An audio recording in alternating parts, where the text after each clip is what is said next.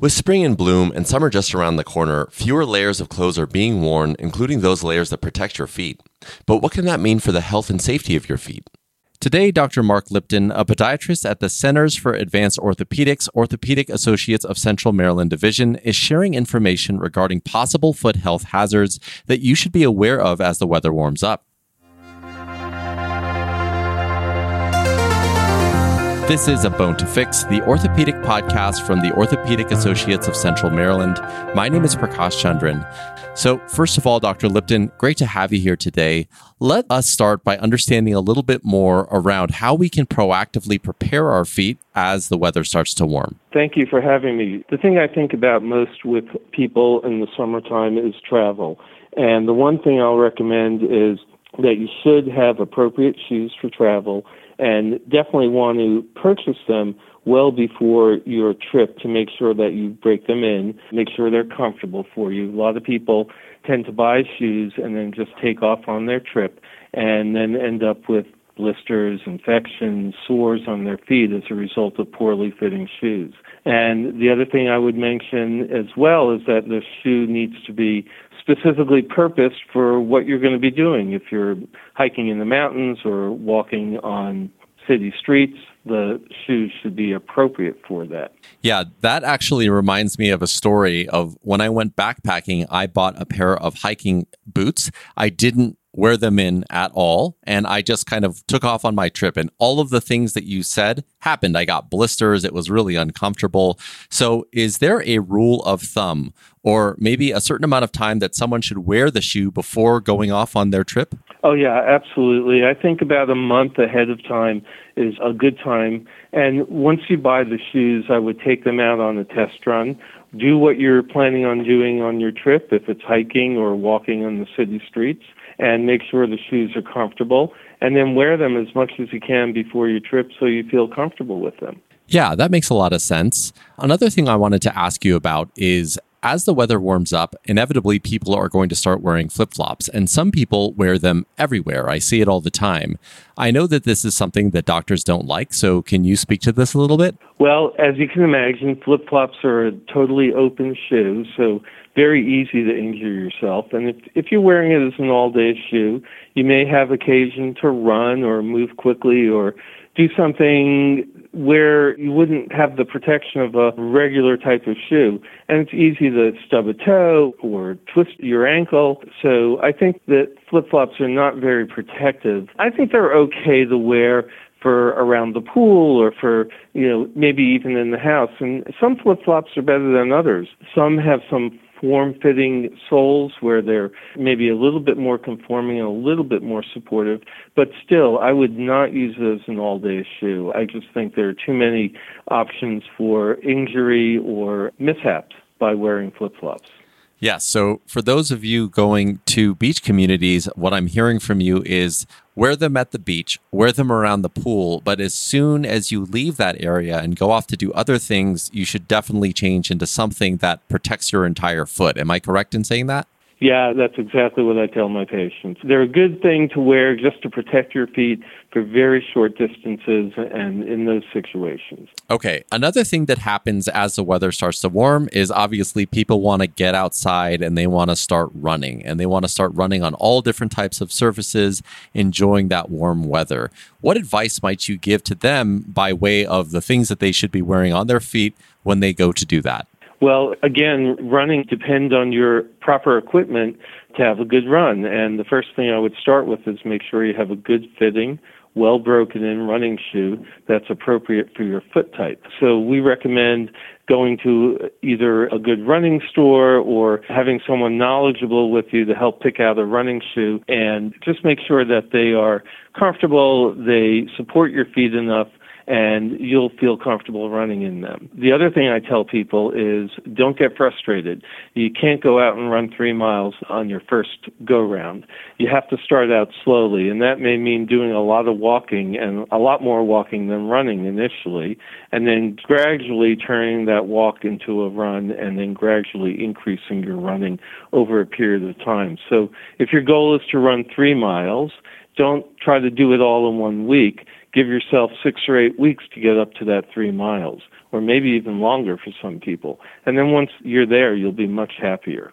Yeah, and there's two things that I want to highlight there. One is that it seems like everyone's foot is different. So the importance of going to a store where they're going to really evaluate your foot and pick the right shoe for you is really paramount to having a comfortable experience when you run. And the second piece of it is just starting slowly, right? Making sure that you're not just going from 0 to 100 but working your way up to the ultimate goal that you want to reach. Am I correct in saying that? Absolutely, that's correct. Yeah, that's what we recommend. I know that there is a cohort of people that just love going barefoot everywhere. What are your thoughts and opinions on this? Well, obviously, you know, you you can't go barefoot everywhere. You don't know what you're going to step on, on on concrete or asphalt. It's very easy to injure your foot. I think for some people on the beach or in the backyard, that sort of thing, it's probably okay. But I would not walk barefoot all day. I think your feet are not accustomed to this. We don't have the thickened skin and callousing on the bottom of the feet that other cultures may have who go barefoot more than we do. And I just think it sets you up for more injuries. A lot of people, speaking of running earlier, a lot of people have adapted the barefoot running program, and I, I just feel that sets you up for more problems than benefits. I think people have had more injuries than we would expect, and used to see a lot more people running barefoot, but that has since slowed down to some degree because of the amount of injuries that people were incurring from that. Yeah, I, I have a friend that was doing that for a while that also injured himself. But one thing that he did tell me was that there was a certain way that you're supposed to run, not the heel toe, but the toe heel. Can you talk to us a little bit about your running form and if that makes a difference in terms of minimizing your injury? I think the best way to minimize your injury is to run in your natural gait.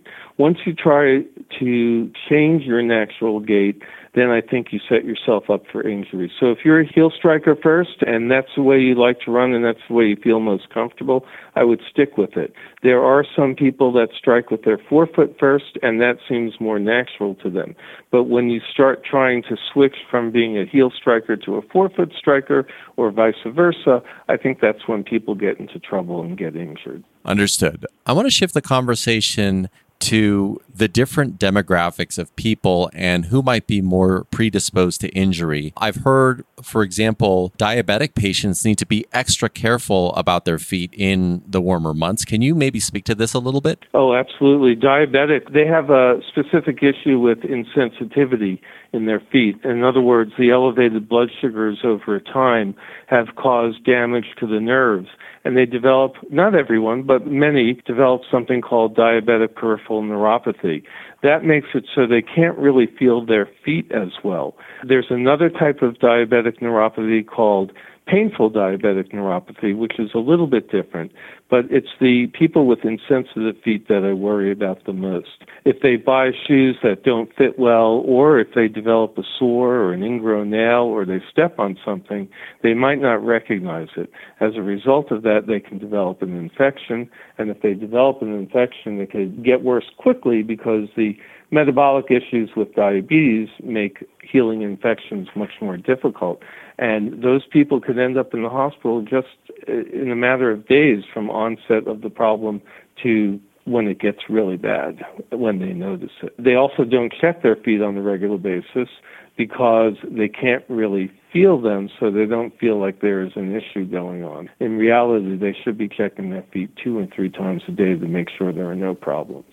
Got it. So you know, Dr. Lipton, one of the things I wanted to ask you was, I guess, a bit about prevention. And the way that I like to ask is, you know, during the summer months or a little before, I'm sure that you have seen throughout your years of practicing so many different types of patients.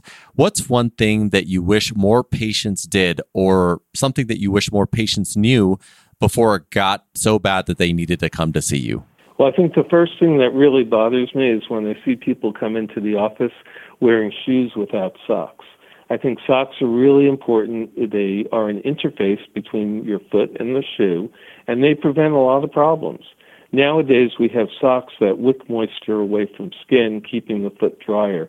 And I think that solves a lot of issues before they even start. One issue to speak of is simple fungal infections of the foot. And I think that solves a lot of problems. People who put their feet into a shoe sweat, the shoe gets really moist, the moisture attracts fungus, the fungus grows, and it can infect your foot. It's important to remember not to wear the same shoe every day and to let the shoe air out and dry. And once a shoe gets to the point where it's always moist, I think it's time to get rid of it. Okay, understood. And I think my wife is going to like the advice of changing your shoe every single day um, when she listens to this. You know, one other thing just related to what you were saying about wearing socks is that as the weather warms, there's going to be people whose feet start to swell or just sweat more during this hot weather. Outside of wearing socks, is there anything that can be done to stay comfortable or just avoid this altogether? Well, I mean, people who swell, they swell for various reasons. My best recommendation is to just get off your feet, elevate your feet, and let some of that swelling subside. Let your feet dry off, and once you notice the swelling going down, go ahead and get back up. I think one of the common things that causes swelling is excessive salt in the diet. So maybe watch your diet, make sure you're not eating too many salty foods, and that can contribute to swelling, and that would help reduce the chance of that happening. Well, Dr. Lipton, this has been a very insightful conversation. Anything else you'd like to share with our audience before we sign off today? Well, don't forget about your feet. They do a lot for you. They're probably the most neglected part of your body. And just remember, wear what's appropriate for what you're doing. Just like you dress appropriately in the winter, you want to dress appropriately in the summer. Don't overdo it. If you develop pain in your foot and it's not going away after a day or two, don't try to run it out or walk it out. It will get worse. And if you have a problem, you're not sure what's going on, it's not getting better on its own after a few days, seek out help and make an appointment with a podiatrist. Well, Dr. Lipton, I think that's the perfect place to end. Thank you so much for your time today. That's Dr. Mark Lipton, a podiatrist for the Orthopedic Associates of Central Maryland Division. For more information, head to mdbonedocs.com. If you found this podcast helpful, please share it on your social channels and be sure to check out the entire podcast library for topics of interest to you. Thanks for checking out this episode of A Bone to Fix. My name is Prakash, and we'll talk next time.